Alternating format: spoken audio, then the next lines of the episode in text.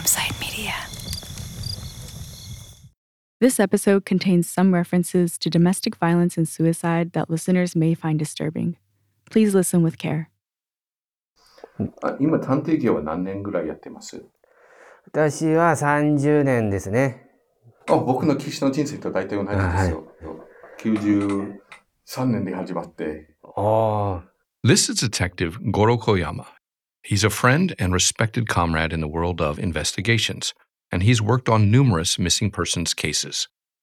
When I told Goro san about my conversation with the building guy about the noise complaint and the video footage, he agreed with me. It sounded to him like Morimoto had hired a night moving service.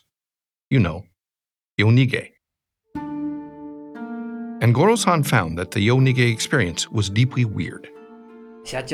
As soon as I started, people told me to watch out for the boss because he's a yakuza. I was amused by it, so I ended up working there for about half a year. And for those six months, he worked 13 hour shifts with no overtime pay. That's pretty shady. The boss was a skinny guy, but his henchmen, they were a scary looking duo with punch perms. A punch perm is kind of like the Japanese attempt at a flat top. It used to be the chosen haircut of low level Yakuza. They were called Chinpira decades ago. They had their tattoos out in the open, wearing cut off sleeves. Shortly after he started working there, Goro san was summoned to his boss's office. The guy said he didn't like his attitude. The Goro san I know now is a soft spoken, mild mannered guy with Coke bottle glasses. He often reminds me of a tabby cat. But that's partly a facade. Goro san is not a pushover. He's got the edge of someone who knows how to take care of himself. As they say in Japanese, the most deadly falcon hides its claws. Initially, I was getting yelled at, but then the boss started saying that he liked my spunk, and he asked me if I wanted to become a full time employee. I was like, I don't know. I have to think about it. Back then, I was fit because I was doing martial arts, and I was always acting up. Maybe that's why he thought the Yakuza could use me. Had things gone differently, had Goro san taken that job, he might have become a Yakuza instead of a PI. This was not a normal boss or a normal company, and it was definitely not a normal job for a college kid. But night moving, the so called Yonigeya, is an industry that is bound to attract some interesting characters, as you're about to see.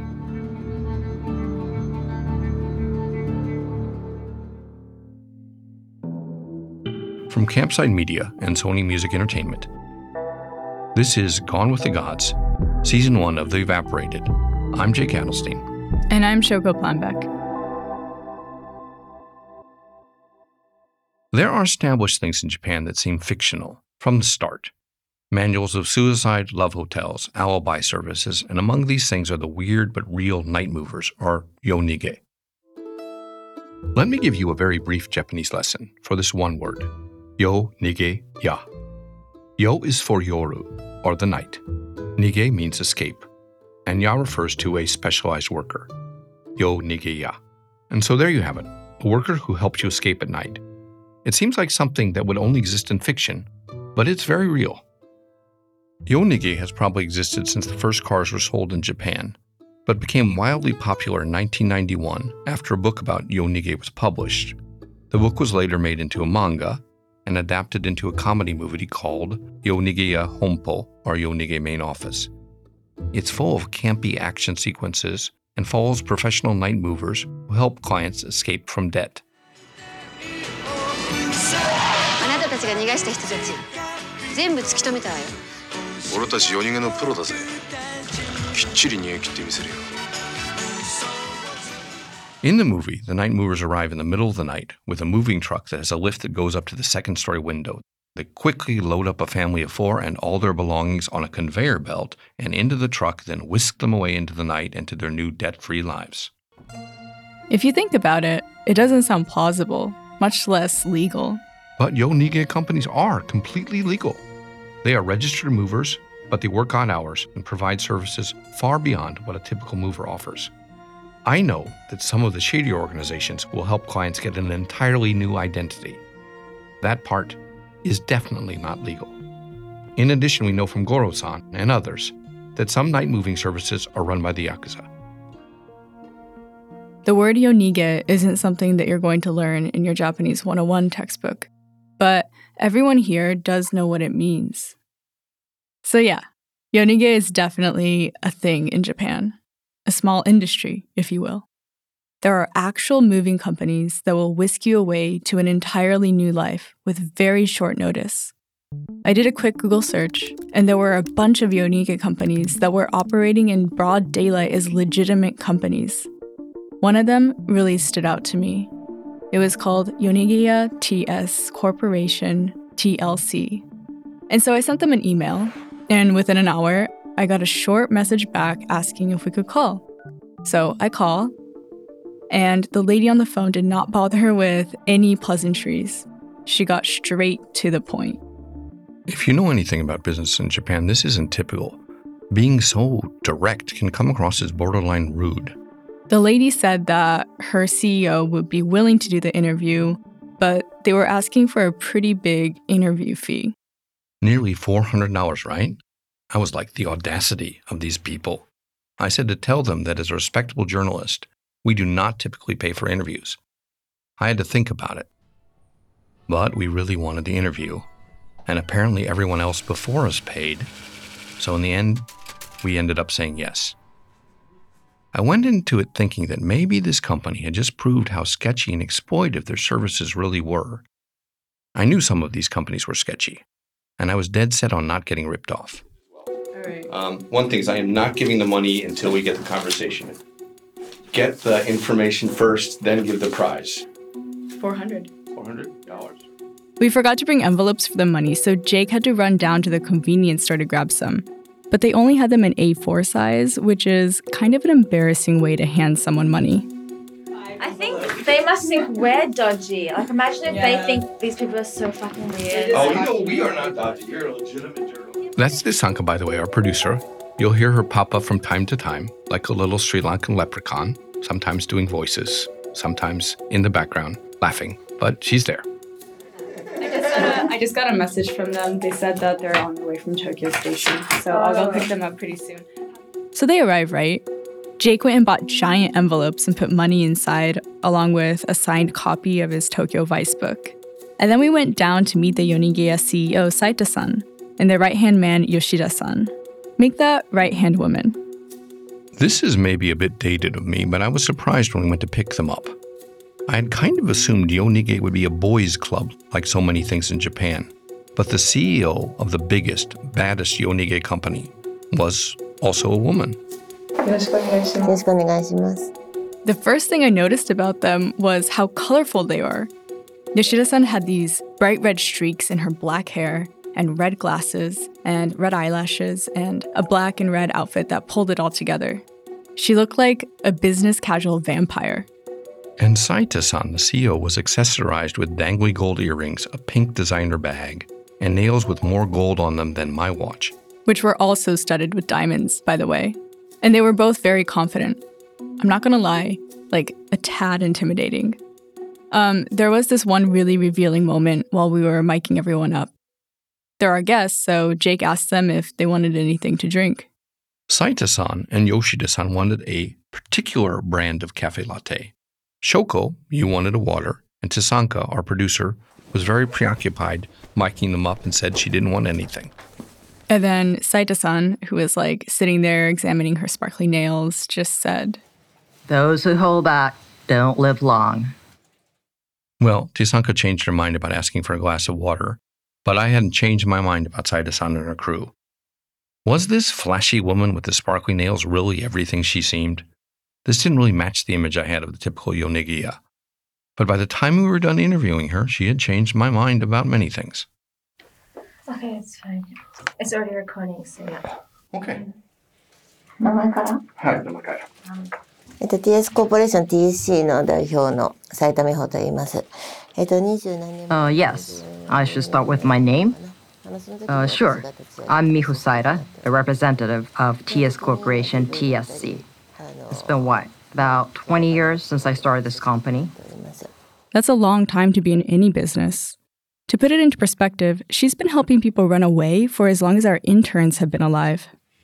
For the most part, I support clients who want to run away or hide because of domestic violence, problems with money, among other circumstances. Well, long story short, um, I was once in a situation where I was basically abducted and kept captive for four to five years.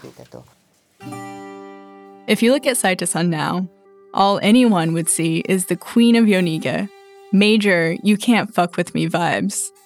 But as a married woman in her early 20s, she was a victim of severe domestic violence and she couldn't escape. It's difficult to find someone who'll help you if you're a victim of domestic violence in Japan now, in 2022. But 30 years ago, it was even worse. There were no laws against stalking.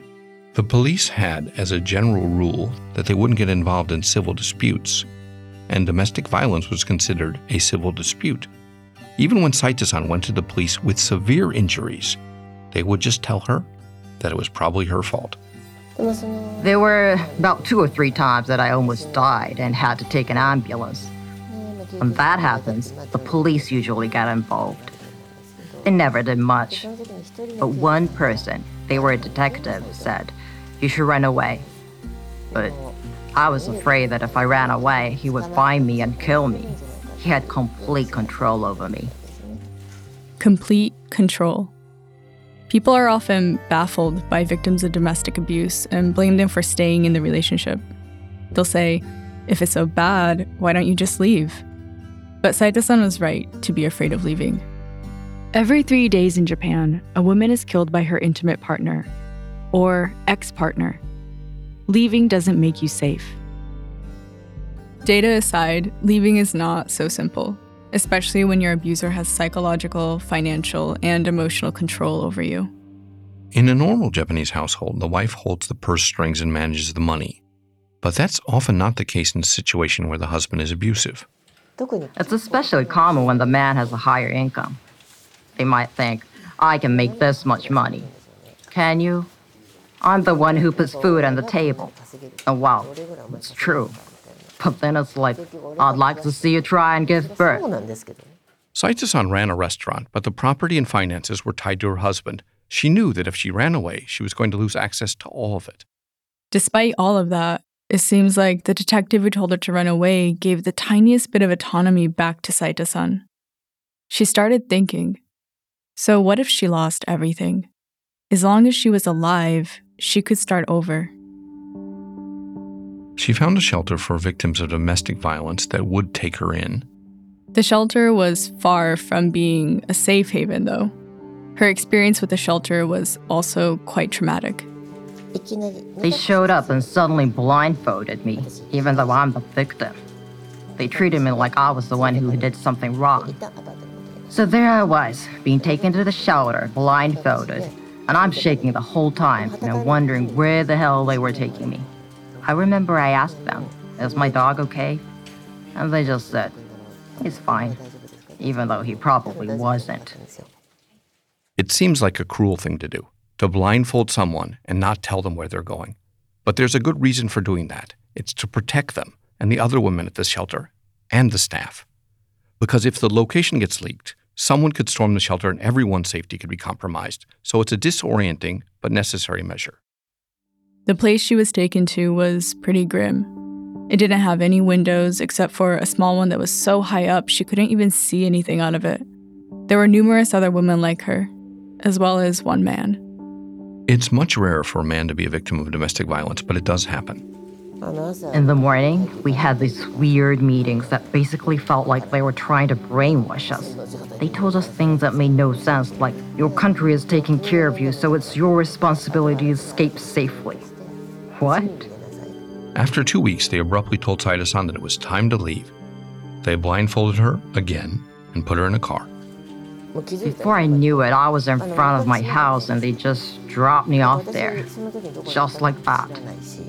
Saita-san had nowhere to go, no one to turn to. She slept in her car for a while and then eventually found herself staying in a manga cafe. Mangas are basically comic books, and manga cafes have a bunch of them lying around.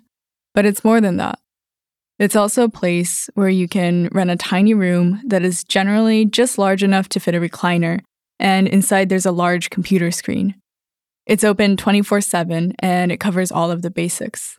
There's a drink bar, some food, lockers for your stuff, a place to shower, and nowadays, of course, there's internet.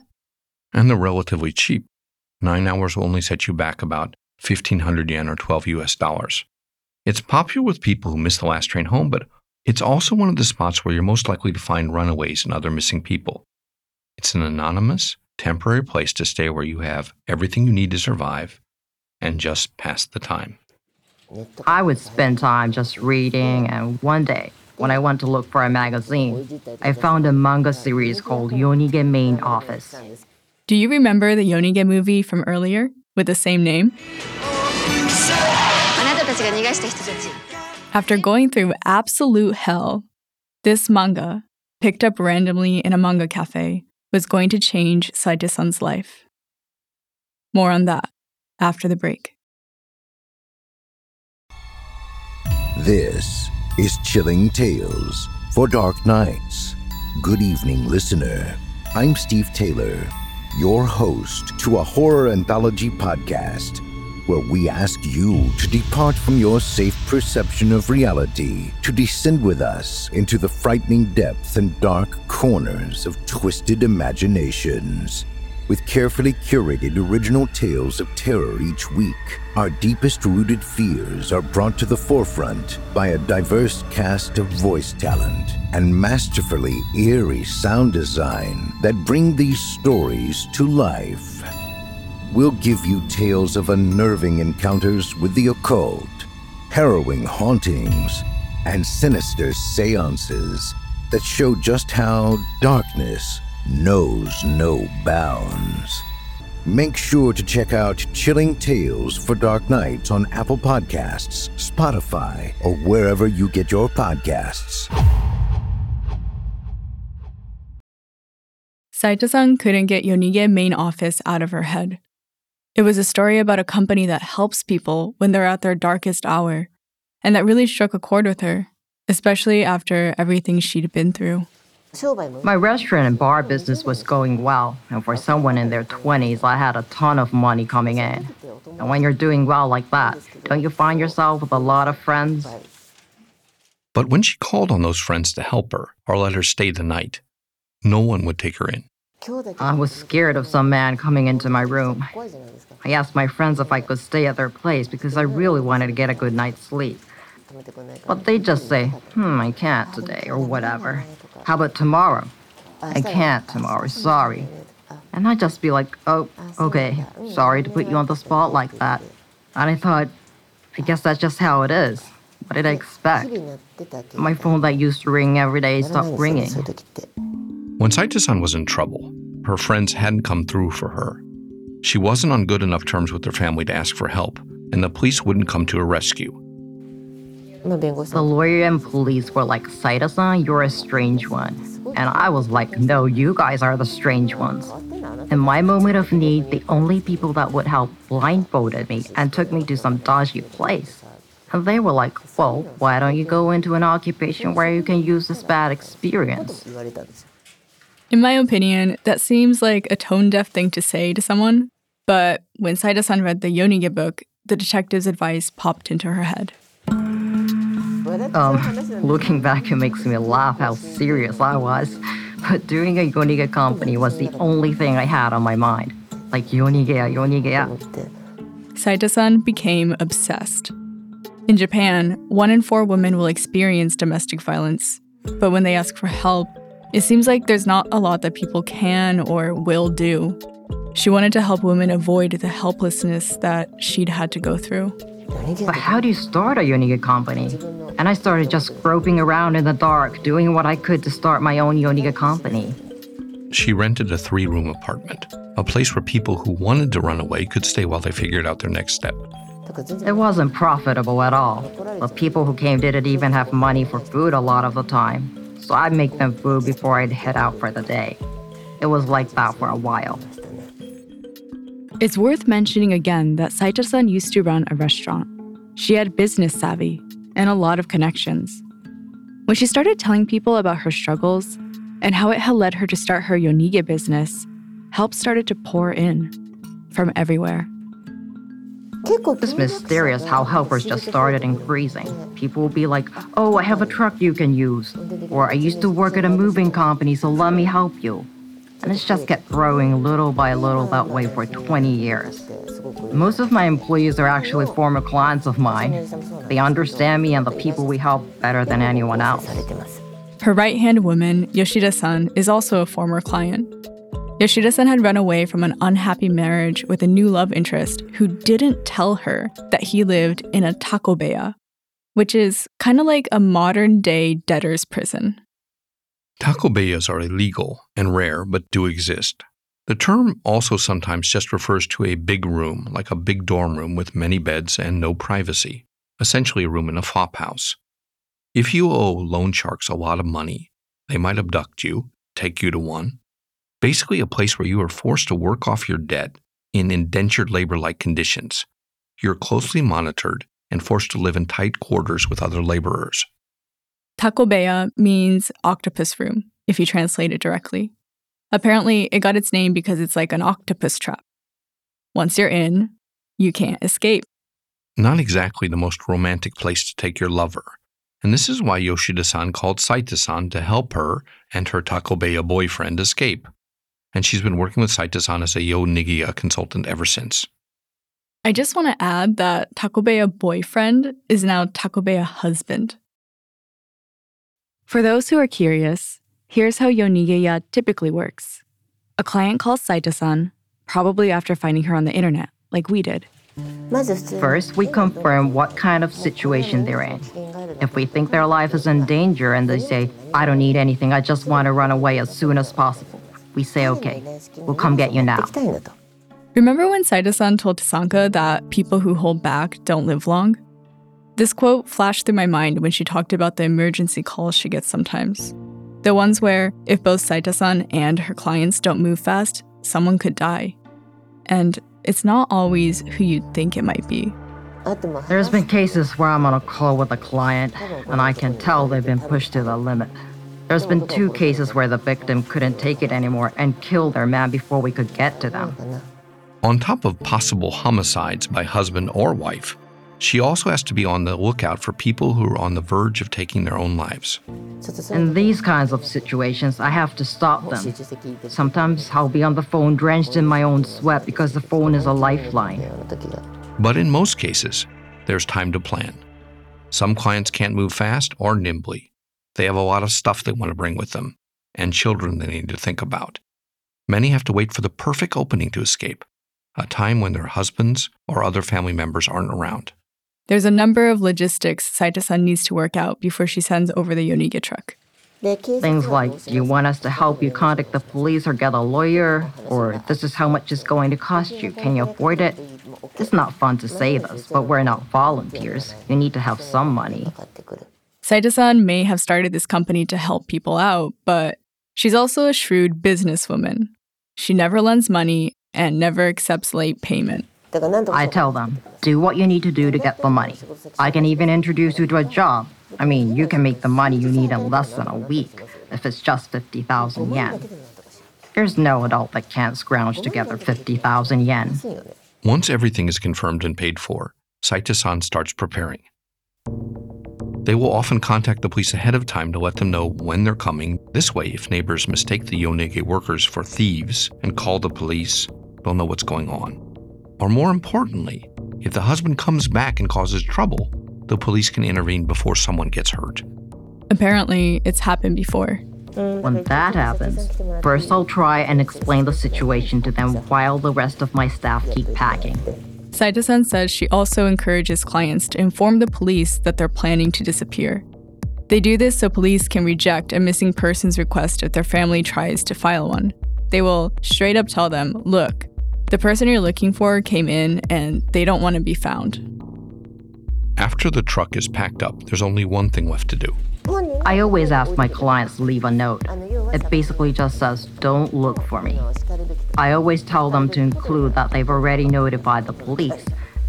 And what else? That it's not like they got involved in an accident or crime or something. They just disappeared. And it usually ends with, please don't contact me or the children. And if you must, use a third party. That kind of thing. The trucks will then take their clients to a secure location, but it doesn't end there. It's also the Yonige company's job to provide sufficient aftercare. They have to make sure that the runaways are safely hidden and get the help they need to start their new lives. Clients can stay at a halfway house, where Saita-san or one of her employees also live, at least until the clients find their footing. The company can also help them find a new job and permanent housing. If they need one, they'll introduce clients to an affordable lawyer and help them with any paperwork they might need to fill out. It's also the company's job to help clients stay hidden. To put it simply, if you're going to move from, say, Tokyo to Saitama, you would have to be an idiot to register your new address in Saitama. There are safety measures you can request at the government office when you register your address that make it harder for someone to find you. But it's not bulletproof. We tell clients they can register their address to one of our addresses, a place where one of my staff or former clients live, and I might get a call from them saying this person showed up. And I'll be like, ah, okay, got it. But they won't have any idea where the person they're looking for actually lives. If you're going to vanish, you need to stay invisible. They will help you get a new phone number, create a new email, teach you important tricks like don't check your old phone for messages, don't have your mail transferred to a new address. They'll show you how to make sure your bank doesn't send your statements to your old address because your statements might list the ATMs you used. You'd be surprised what you could give away. Jake read in a book he had lying around called Ura Haro Waku, the Underground Labor Guide, that in extreme cases, people buy entire new identities, and sometimes Yonige companies will help their clients get one. I know Jake had his hopes up, but Saita-san's company is a bit too above board for that. They work with the police pretty often, after all. I've heard of companies helping clients get new identities, but it's pretty illegal for stepping into the gray zone. If you're going to do that, I say it's better to just get married. This is pretty common, by the way. Even some of her male employees have gotten married and taken on their wives' last names. Japan has an unusual adoption system called Yoshiengumi. It's not only designed so that parents can adopt a child, it also allows adults to adopt other adults. Usually, this is to carry on the family name. It's like getting married, but not. The rules are that the person adopting the other has to be the older one. A younger person can't adopt an older person, as far as I know. This was sometimes used by gay couples to have a semblance of a marriage. It's also a system beloved of fraudsters and yakuza. It's a legal way to change your name, your last name only, and you can dissolve an adoption and get adopted by someone else. It's the perfect way to take on a new last name and thus a new identity. There's a lot of ways to stay hidden after you make your escape, and Saita-san will help you navigate it safely and legally. At the end of the day, though, it's up to the clients to decide how discreet they can be. And of course, how important it is to stay hidden varies a lot from situation to situation. Wherever you fall on the spectrum, though, restarting your life can be pretty difficult and kind of lonely. Relatives can be troublesome as well. I tell my clients that even if it's just one or two people that you keep in touch with, you're increasing your risk of being found. So please cut your ties, even if it's painful. I can understand how hard that would be to hear. I mentioned in the previous episode that my family was in trouble when I was a kid, and we were offered the option of escaping into the witness protection program. My parents considered it, but the reason they didn't go through with it was because cutting ties with your family is a huge sacrifice, one they weren't willing to make, especially with kids. Cutting ties means you'll have nowhere to go for the holidays, no one to reach out when you miss them, or need their help, or just want to talk about old times. You lose access to an entire part of your identity. Even if your family sucks, it's not an easy choice to make. And laying low isn't always an easy way to live. I kind of know how you feel there. In other words, you wouldn't blow up your life unless you had a really good reason to. There's people escaping from debt, relentless stalkers, infidelity, and the most common reason 20% of all cases are domestic violence. Saita-san has hundreds of stories of people escaping from their horrible spouses, but there's one story in particular that sticks with her. She was, how'd I put it, a slave, treated worse than a maid. For more than 35 years. Her incredible story after the break.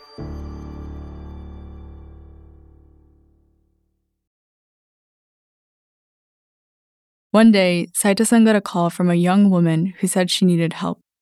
Not for herself, but for her mother. Of course, it was because of the husband. He was yelling at her every day, telling her she was worthless. The mother, Yoshiko-san, had gotten married at 20. I was told that she had never once sat down to eat a meal. Her husband told her she couldn't. For every meal, her daughters and husband sat at the table, and after they say itadakimasu, the husband ate first, and then the daughters could eat second. In Japan, itadakimasu is a very common thing people say at meals. It's similar to saying grace before you eat. You know, to thank everyone and everything that made your meal possible. She had to stand and watch them eat the whole time. And then afterwards, she could have what was left over. It's no secret that Japan sucks when it comes to gender equality. It ranks a dismal 116 out of 144 in the rankings of so called developed nations. It also still sucks in the home, where strict gender roles are something you still see in a lot of marriages. But this was extreme. It seemed like something so completely outdated, a situation might have found 100 years ago, not now. Speaking of outdated, the type of house that Yoshiko san lived in was called a nagaya. It's a mansion like building from the Edo period that you'd only step foot in if you were staying at a fancy traditional Japanese hotel. It has a giant entrance and hallways with dark, glossy wood floors that lead you to dozens of tatami mat rooms. It's a maze of doorways and narrow staircases where a mere visitor would need a guide just to find the bathroom. She said the cleaning alone was a handful. And if she didn't vacuum every surface every day, her husband would become furious with her. Yoshiko san had gotten married at 20 and immediately had kids. By the time Saita san met her, she was 55 years old, which means that she spent 35 years in this horribly abusive relationship. But she thought that's just what marriage is. Irresponsible people will tell you marriage is something you have to tolerate. And she believed them. So, she had two kids.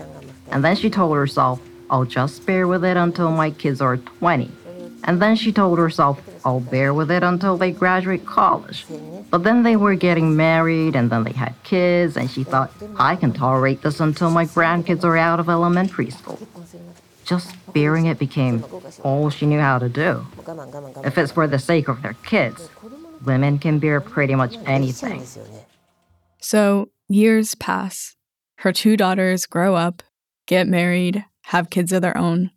And one day, one of the daughters comes home and sees that Yoshiko san is just staring at her own reflection in the mirror. This was very odd. The daughter couldn't recall her mom ever using a mirror. She thought about it. And usually daughters see their mom using a mirror to do their hair, put on makeup, whatever. But it occurred to her that she never seen her mom do that. Not once. She got closer and asked her mom what was wrong. And her mother just said, Who is she? And in that moment, the daughter knew things were bad. The daughter was scared for her mom. Years of living in this oppressive environment seemed to have finally broken her, literally made her forget who she was. Yoshiko san's daughter knew she had to get her mom out of the house, and without her father knowing about it. So she did some research, and that's how she found Saita san. They devised a plan.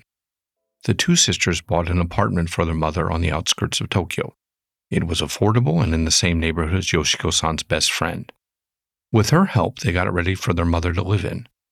When all their preparations were done, they paid Saita san 140,000 yen, about 1,100 US dollars, and she and a team of five made their way over to Yoshiko san's home. They parked their vans nearby and waited patiently for the husband to leave. The dad went to buy something at the convenience store, so That gave us 15 minutes or so. Our hearts were pounding.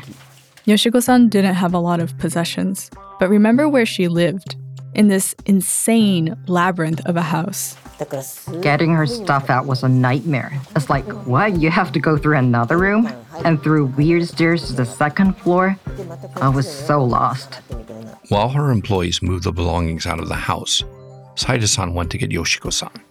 She didn't even recognize her own name when I called her. I said, Yoshiko san, let's go. And she was like, huh? Where? Where are you taking me? And I said, a good place. And I had to carry her because she was so spaced out. The Yonige team brought two cars to the scene one for Yoshiko san and the other for her belongings. One car was keeping watch in case the husband came back. And we threw Yoshiko san and her belongings in another car. It probably looked like we're kidnapping her. But all this from start to finish was done in 15 minutes. I can barely get dressed in 15 minutes. I caught a glimpse of him coming back. Damn, he was ugly. When Yoshiko san got to her new apartment, her friend was there. She was waiting for her.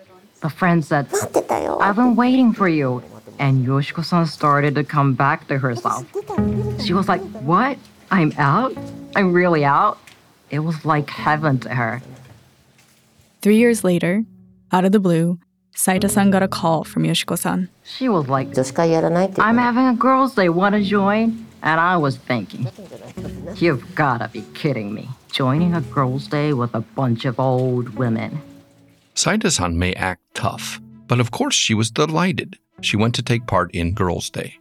And I find three of them all giggling and having a good time. And I noticed that Yoshiko san had gotten real cute. For 35 years, all she'd done was wash her face in the morning. And I kind of got a feeling like something was up. And she confided in me later. She said, Actually, Saita san, I have a boyfriend. And two years later, they got married. I love a happy ending. And it's pretty common for Saita san to reconnect with the people she's helped escape.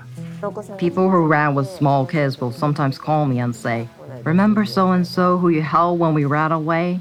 They just turned 20 or they just get married. It makes me really happy. Many of her clients escape knowing that they have to cut most, if not all, of their ties with their previous life. They have to start making new friendships and a new support system from scratch. They want to tell someone about their big news, but sometimes I'm the only one they have left to tell. Someone that was just a kid when I helped their family escape will come and ask me if I remember them. Of course I do. And they might say, I remember the night you and some suspicious looking people showed up. But they were smiling, and I remember you yelled at me to help move boxes. you were a little scary. But guess what? I just had my first kid, or whatever. Sometimes I'll get little visits like that, or thank you notes. From the moment you call Yonige TS Corporation TLC, Saita-san and her crew have your back. They won't rest until you've safely escaped and found your footing. And in a way, running away through Saita san's company helps you join a community, a safe place for people like you who had to leave their lives behind and start anew, which I can only imagine makes the whole thing a little less lonely.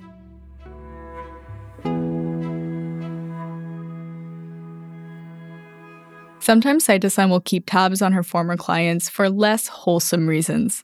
Take this one dude, for example. Mm, there was one guy who had three partners run away from him using our Yonige service. This guy is the worst, right? I actually know him pretty well. I'd say we even get along. Gotta keep an eye on him because I don't know what he'll do. Three partners. Ugh, this guy is the worst. The first lady Saita san helped was his wife. I helped her escape, and on the day off, I get a call from him, and he's like, Saita-san, looks like my wife Unigate on me. Know anything about it? But of course, I'd never tell on one of my clients. Saita-san helped not one, but two of that man's girlfriends escape from him afterwards, which really illustrates that for every one man making terrible decisions, there are three women trying to get as far away from him as possible. But here's the kicker I know him because he was actually one of our clients. That's right. This bad guy? Originally, he was the one calling Saita san up. He needed her help to help him and his wife escape from some massive debts he'd accumulated over the years, which turns out to be the most common reason that men, who are also frequent clients of the night movers, turn to Yonigeya to run away from money problems. I mean, not super surprising. And actually, when we were researching Yonige, the stats made it seem like men were the overwhelming majority of Yonige clients. We're talking out of 100 Yonige cases, only two were women, if that. But when we dug deeper, we realized it was because the official stats are collected by landlords and real estate scriveners. People who have to deal with a tenant disappearing without any notice and without paying rent. And in those cases, it's overwhelmingly men. And because they cause problems, they get reported. Saita-san's company is geared towards women running from bad situations, so it's no surprise that those cases fly under the radar.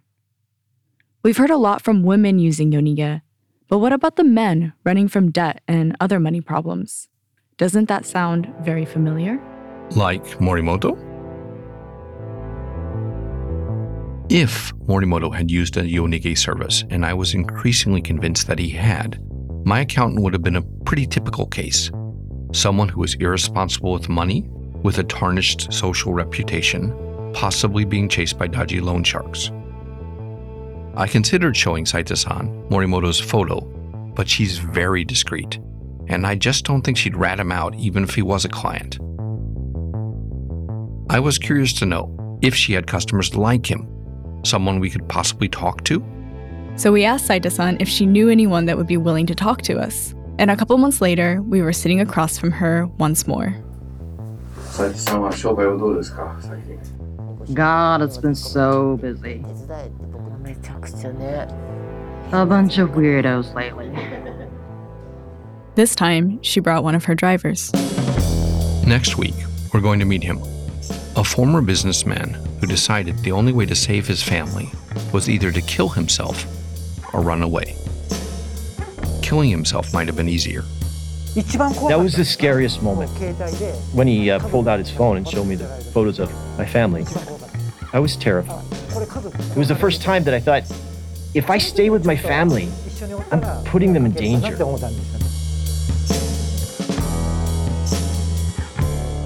The Evaporated, Gone with the Gods is a production of Campside Media with Sony Music Entertainment. It was reported by Jake Adelstein and myself, Shoko Plambeck. I also wrote this episode. Our producer is Nisanka Siripala. The executive producer is Josh Dean. Story editing by Josh Dean and Amy Plembeck. Fact checking by Anika Robbins and Himari Iwamoto. Sound design, mix, and engineering by Taka Yasuzawa, with assistant engineering by Urosh Jovanovic and Alex Portfelix. Additional reporting and production assistance by Himari Iwamoto. Voice acting on this episode by Makoto Hirano and Miki Hanta. Editorial support by Aaliyah Papes, Doug Slaywin, and Destiny Dingle. The executive producers at Campside Media are Josh Dean, Vanessa Gregoriadis, Adam Hoff, and Matt Scher. If you enjoyed The Evaporated, Gone with the Gods, please rate and review on Apple Podcasts or your favorite app. It really does help other people find the show. And if you'd like to listen to all nine episodes of Gone with the Gods now, ad free, subscribe to Sony Music's Binge channel on Apple Podcasts. Thanks for listening. We'll see you next time.